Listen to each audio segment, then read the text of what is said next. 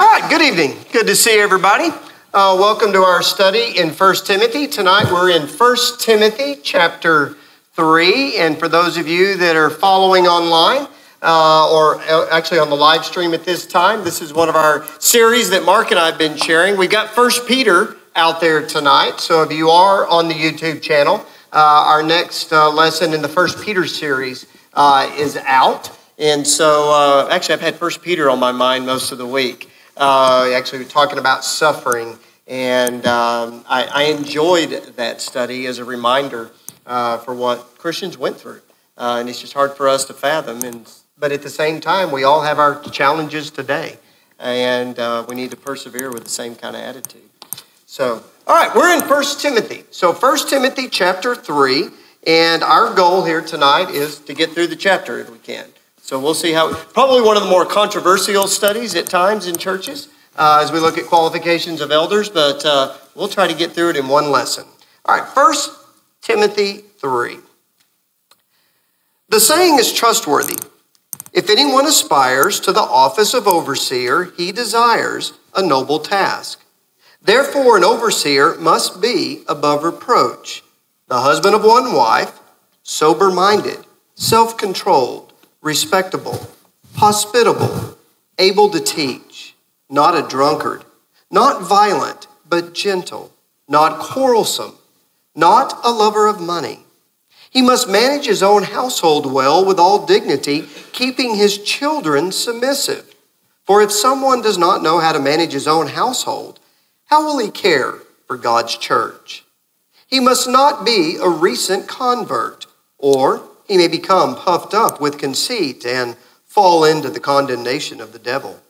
Moreover, he must be well thought of by outsiders, so that he may not fall into disgrace and into the snare of the devil. Deacons likewise must be dignified, not double tongued, not addicted to much wine, not greedy for dishonest gain. They must hold the mystery of faith with a clear conscience.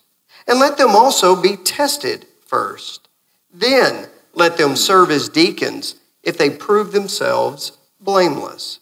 Their wives likewise must be dignified, not slanderers, but sober minded, faithful in all things. Let deacons each be the husband of one wife, managing their children and their own households well. For those who serve well as deacons gain a good standing for themselves and also great confidence in the faith that is in Christ Jesus. I hope to come to you soon. I am writing these things to you so that if I delay, you may know how one another ought to behave in the household of God, which is the church of the living God, a pillar and a buttress of truth. Great indeed, we confess, is the mystery of godliness. He was manifested in the flesh, vindicated by the Spirit, seen by angels, proclaimed among the nations, believed on in the world, taken up in glory. All right, you got 25 minutes.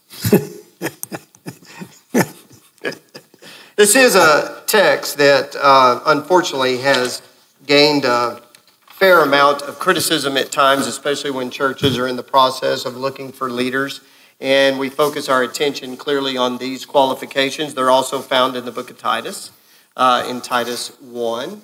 And I think these are qualifications, however. If I look at this, and I'd love to hear your insight, we're not really just talking about elders here. Which one of these qualifications should not any disciple of the Lord have? I think, wow. You're good. It sounds loud to me.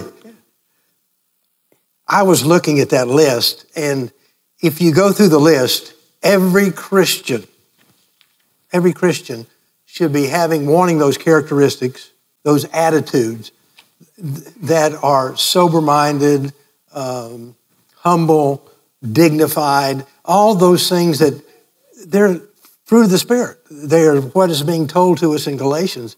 And so those things don't really set the elder apart necessarily. He's had to live that kind of life to, uh, to warrant uh, having that work given to him.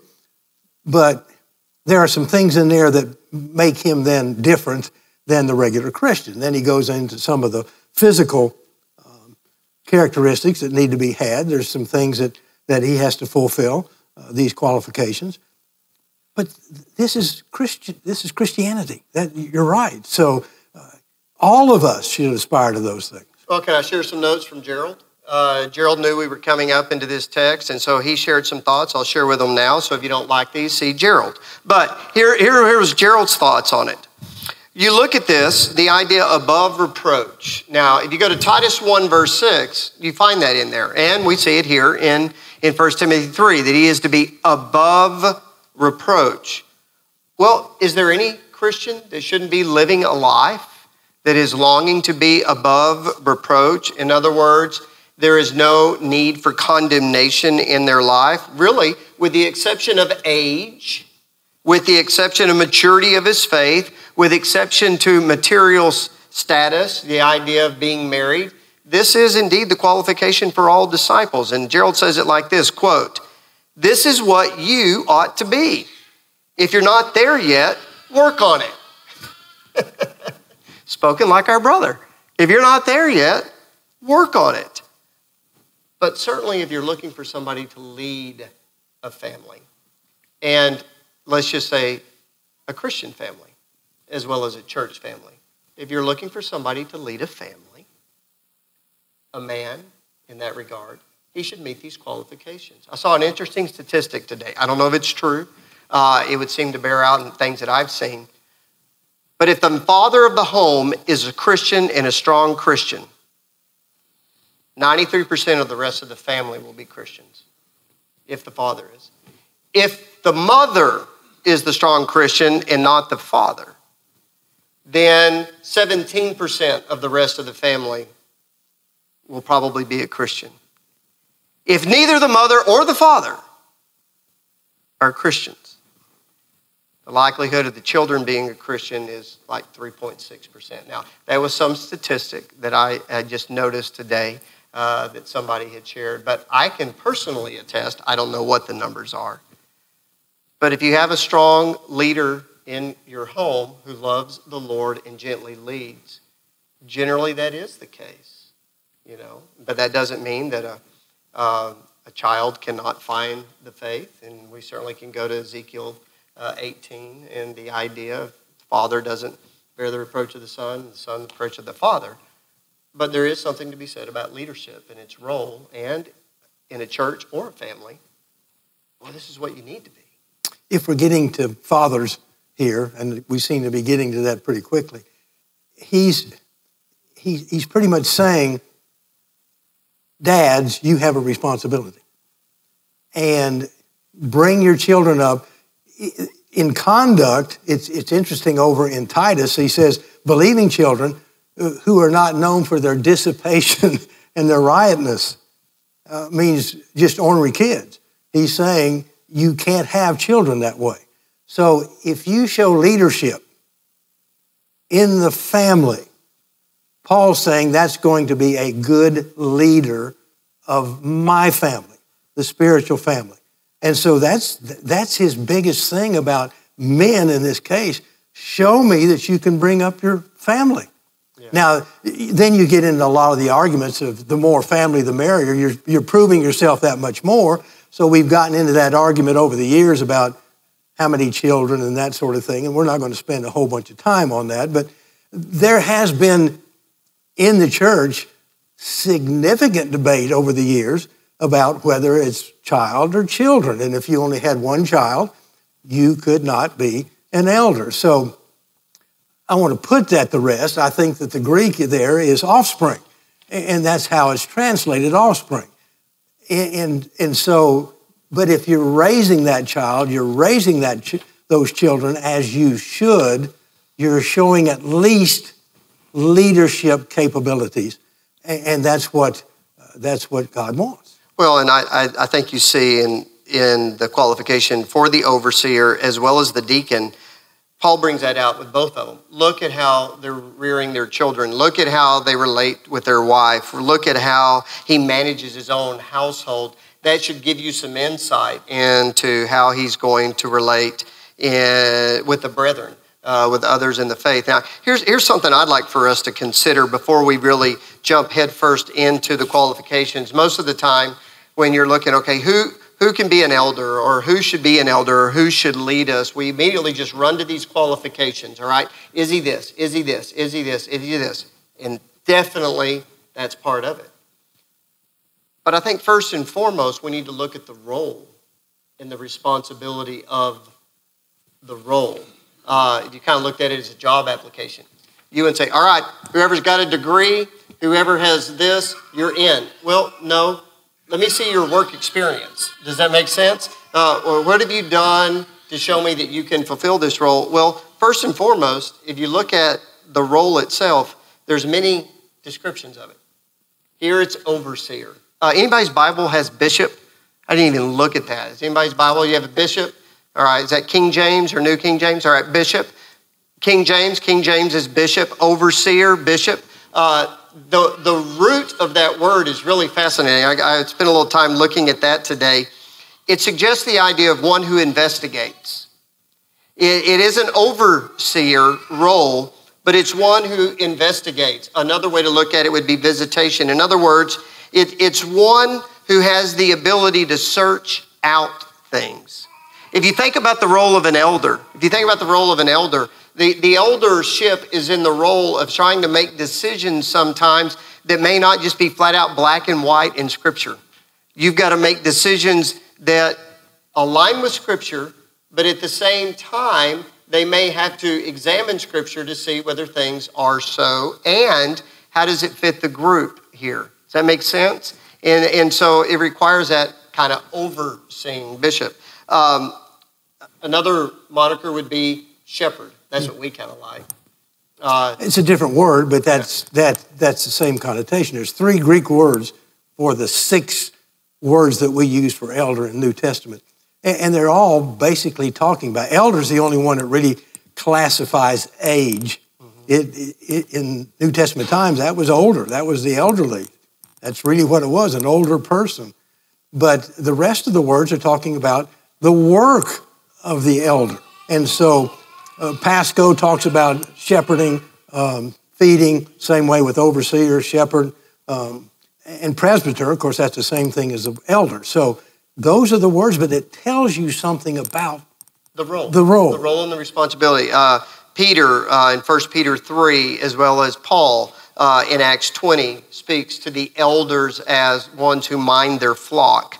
It is a pastoring. You're leading. You're watching out for wolves. Uh, the elder role, if you get in the presbyter there, uh, it's not just somebody who's older, but somebody you would go to for advice. That's why they're there. The older men set in the gates to go to for advice uh, in Bible times. You know, let's go learn from them uh, maybe they can help us make some decisions because they're going to be holding fast to the word of truth. They should give you insight that not only comes with knowledge of Scripture, but wisdom of life. That, that term is readily used in the Old Testament, elder. Mm-hmm. Uh, it, you had uh, Moses with his 70 elders that began to help uh, rule Israel. And then you had elders who were the head of the communities. Uh, later on, it was elders who were head uh, of the synagogues. So that term in the Old Testament was prevalent, very prevalent, and used the same thing, the same way. In, in Ecclesiastes, or excuse me, in Ezekiel, he's talking about overseers there and their shepherds, and he just hammers the shepherds there in uh, Ezekiel 34 about how they have not been doing what they were supposed to be doing, overseeing, monitoring, taking care of uh, the flock. And so that term is, is truly an Old Testament term that has then been brought forward. And the Lord said, This is a good term. And so we're going to use that again. The officiators of my spiritual kingdom are going to be elders. Yeah. So it just reminds us of the role, uh, it reminds us of the responsibility.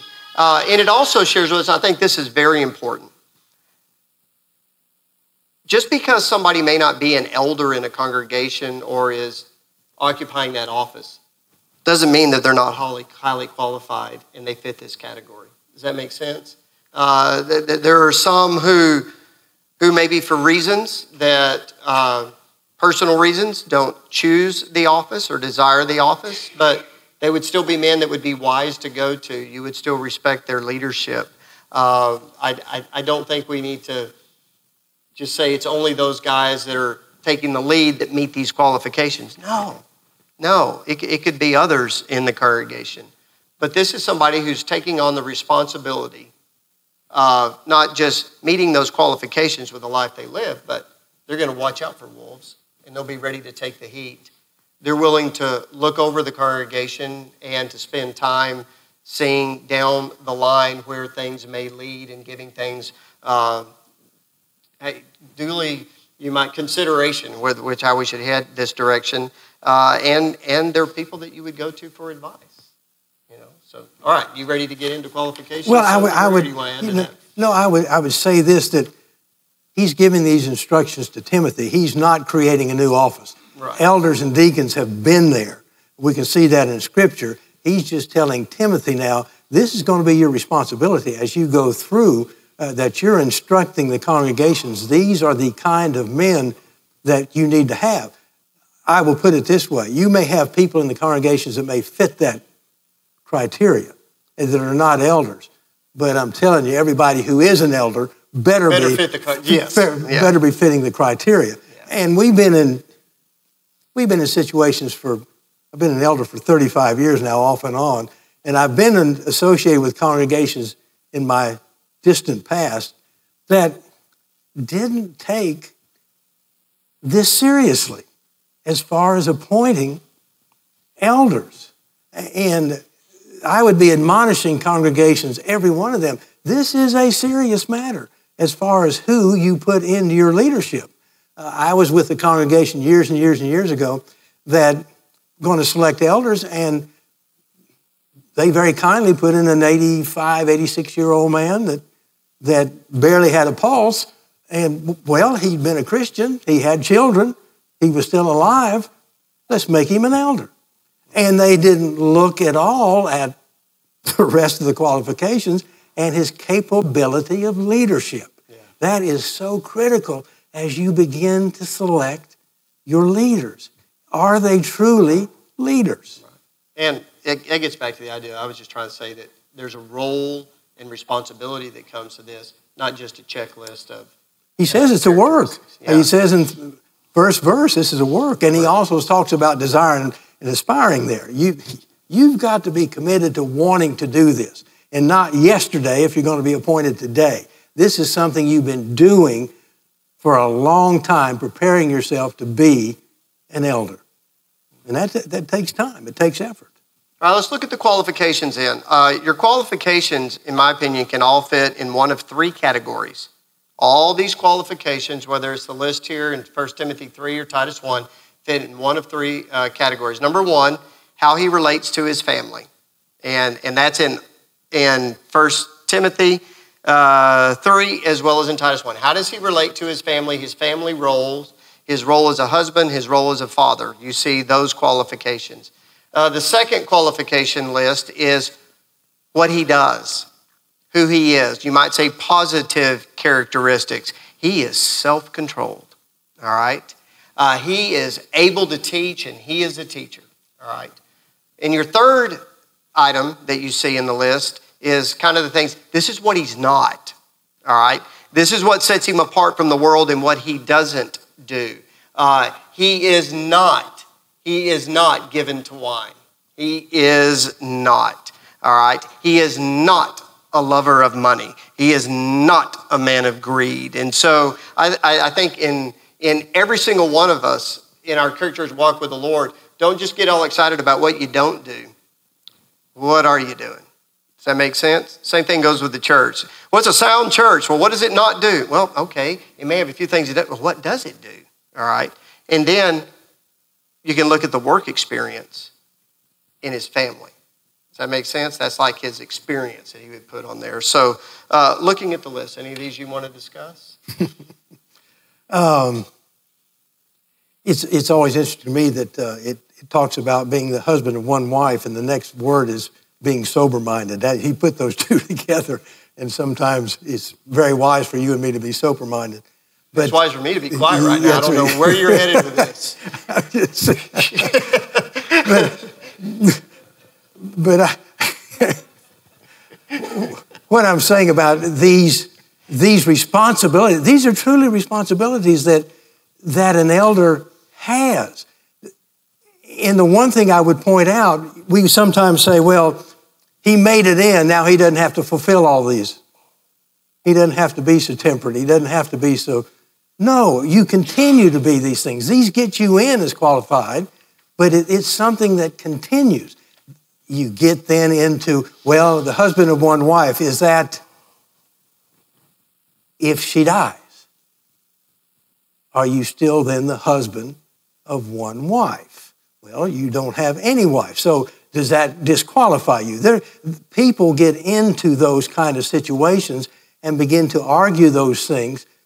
Our brethren are very good at arguing, and it's, it's amazing to me that, that we make this so difficult, what we're seeing here uh, in this passage. But we do have to continue these qualifications for the most part. You, you can't change your attitude. You can't change the person you are. You can't suddenly, uh, having been humbled and now you're, you're a warrior uh, and you're pugnacious and you're doing all those things. What's happened to you? Well, you're not qualified. You shouldn't be that way if you're an elder. So that's something that needs to continue going on. Uh, one note that I put here too was his character, his spirituality, and his ability to lead. That's the focus. And we need to be careful of always running to this list and looking as it as always trying to almost nitpick Yes. to unqualify somebody uh, when that's not exactly his point. Uh, but these are the kind of men you should look for. Uh, I would say this, though, looking at the list, just going through a few of the qualifications here. You see some things that are very conducive to strengthening others. And if there's a role that you play as a shepherd, that's your role, strengthening others. You are hospitable.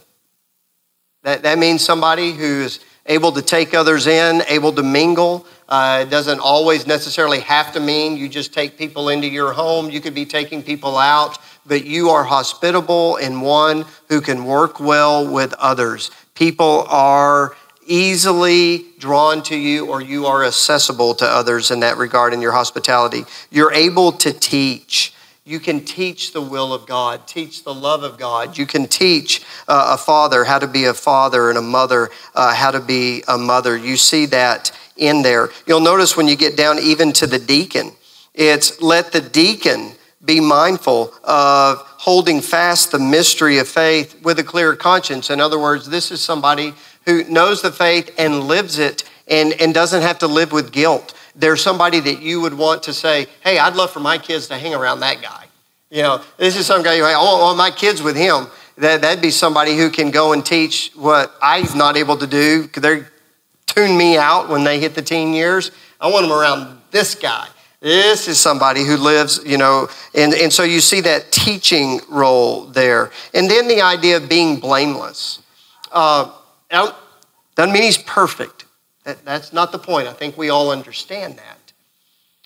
But, but he's somebody that you can't point a finger at from the standpoint that this is somebody who willfully does something that is contrary to God's will or is willfully filled of pride even when they're teetering on the line and not recognizing, hey, that's not setting a good example. You know, uh, it would be somebody that you would feel comfortable saying, I want my children around in that regard. And, and my point is, you're, looking at somebody who's able to teach, and not just those on the inside, but notice what it said about his reputation. He must have a reputation among those who are outside, even those outside the family of Christ. Why? Because we want to teach them the gospel. We, we, we want to lead them to the Lord. Uh, while we may not technically be the specific overseer of their soul, I'm searching their soul. You know, But from the outside as well, it, you don't want to, in the case of the deacon, you don't want a double tongued person, even in the eldership. You don't want somebody that looks this way to you most of the time, behaves entirely differently as far as is on the outside. You don't want that kind of an individual. And so you've got, yes, this guy's a great guy. He behaves around us like he behaves around you. That's having a good report from those on the outside. So you're not a different person. Now, the qualifications, though, aren't just about him.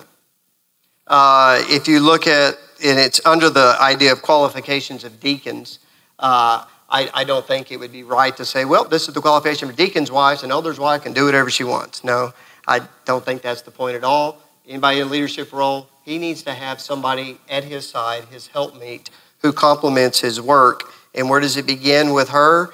That somebody you can trust to share things with. She's not a slanderer. She's not a talker. Uh, she's somebody who, who exercises self control in her life as well, that she's dignified. Uh, she also is sober minded. And then, well, you talk about the big category of categories. She's faithful in all things. We'll just go ahead and. She's got to do it all. you know, and, and, unfortunately, that's sometimes how our wives feel. They have to it all. Yes. But that's not saying she has to do it all as much as it is you see in her character the godliness you see in, I think, these men. All things. So you don't think this is a deaconess then? I don't think it's a deaconess. It says his wife. So you're going deaconess no, no. here on me? This is the, what, what translation is this? If you go back and look at that, it's women. Uh, that's the translation, and we have put it into being wise, and I believe that it is wise, by the way.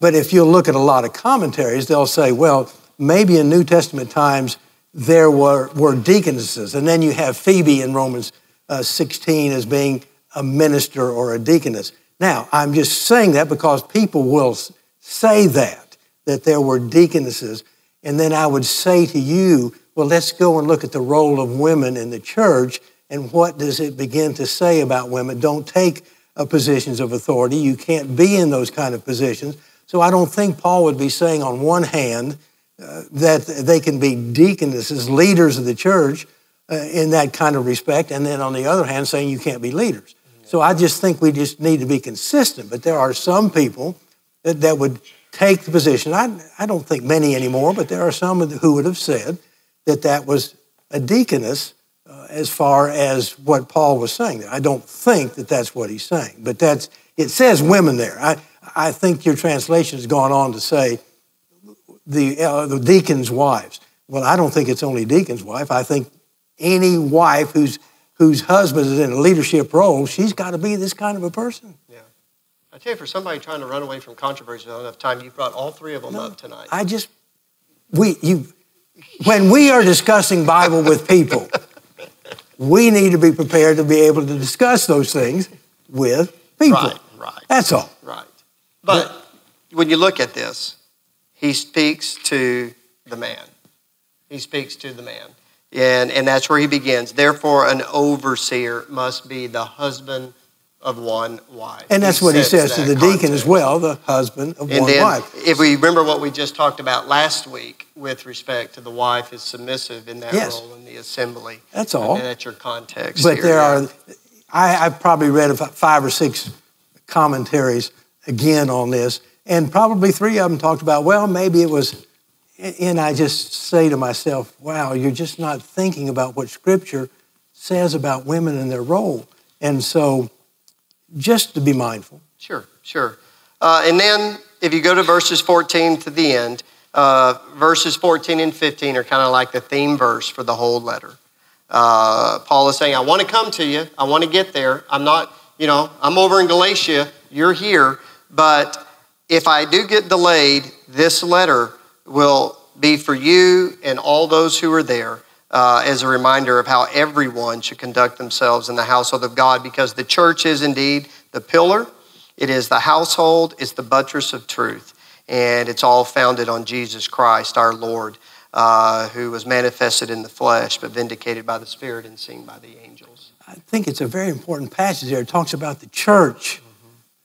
We've got brethren who will say, I'm just going to listen to what Christ said in the Gospels. I'm just going to live by the 1st I'm just going to live by the first four books and I will be fine. Yeah.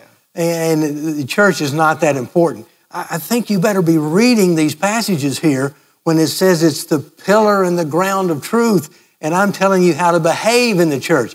I am a, an apostle who is telling you this, and I am every bit as important because God and Christ have given me, that delegated me this, and I'm teaching you truth.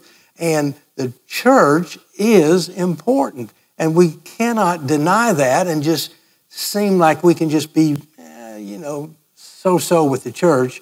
I'll just live the way Christ wants me to live in the Gospels. No, we cannot have that kind of an attitude.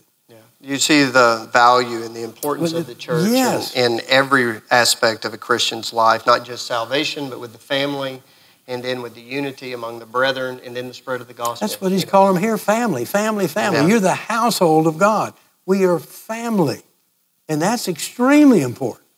Yeah. All right. You got anything else you want to add to this? Well, we're going to give people five minutes to ask. Well, they got any hard questions, they're, they're, going, they're addressing you. Uh, all right. So, yes, sir, Charlie.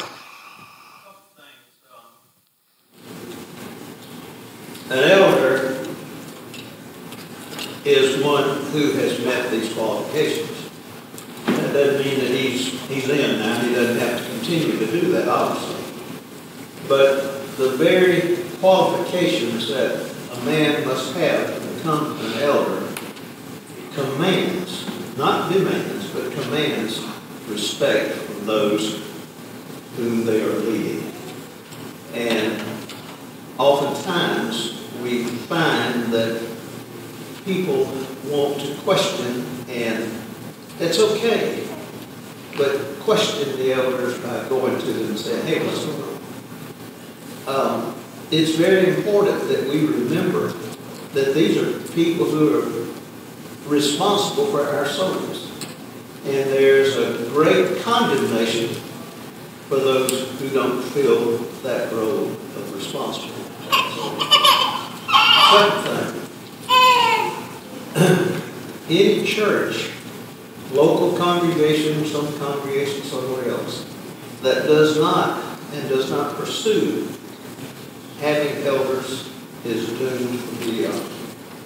I've seen it too much over the years where a business meeting, and quite frankly, 30 years ago, maybe 40 years ago, uh, we didn't have elders and we uh, had business meetings and we strapped on our six shooters and we went into the building and that's the way we conducted the Lord's business. Any congregation ought to be striving mightily to have elders. And I don't mind telling you that it makes it so much easier for me to have elders that I respect. Yeah, I appreciate those comments. Thank you. Uh, if you were on the live stream, Charlie just said, uh, Elders, simply by their qualifications, uh, just should be respected by others uh, in that regard. And if you're going to be a church that is going to rise above mediocrity, you, you need to have an eldership. And isn't it interesting whether it was in Titus, as Paul sent Titus through the island of Crete, and as he's speaking to Timothy here, you get elders. And they need to be qualified and appoint elders in every church to rise above that, you know, and for leadership. Well, it's interesting when when Paul formed churches uh, in Acts uh, 12 and 13, or Acts 13, what did he do in Acts 14? He went back through those churches, and what did he do? He appointed elders. Yeah. Now, we have, we have a qualification here of not being a new convert, not being newly converted. So I'm suspicioning those elders that he appointed in that period of time, certainly it was the Holy Spirit was helping him appoint those, but probably uh, older Jewish men who understood Scripture and had been involved in Scripture, and then w- would not be novices as far as the Scripture is concerned. But that we can have older people, very dignified people, who, who are come to the Lord. They're not ready to be elders. I mean, you have to live a life of being involved with people as far as understanding what happens as far as leadership is concerned and, and taking care of situations. That, that just doesn't happen overnight. Yeah. All right. Any others? Yes, sir, Mike.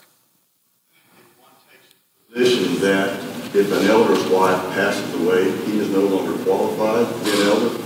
Then I think in order to be consistent in that reason, you would also have to say that if one's believing children were to pass away, he is no longer qualified And I don't know that that's what Paul really means here. I think what he's saying is the elder should have the experience of having been married, having children, raising children, converting those children.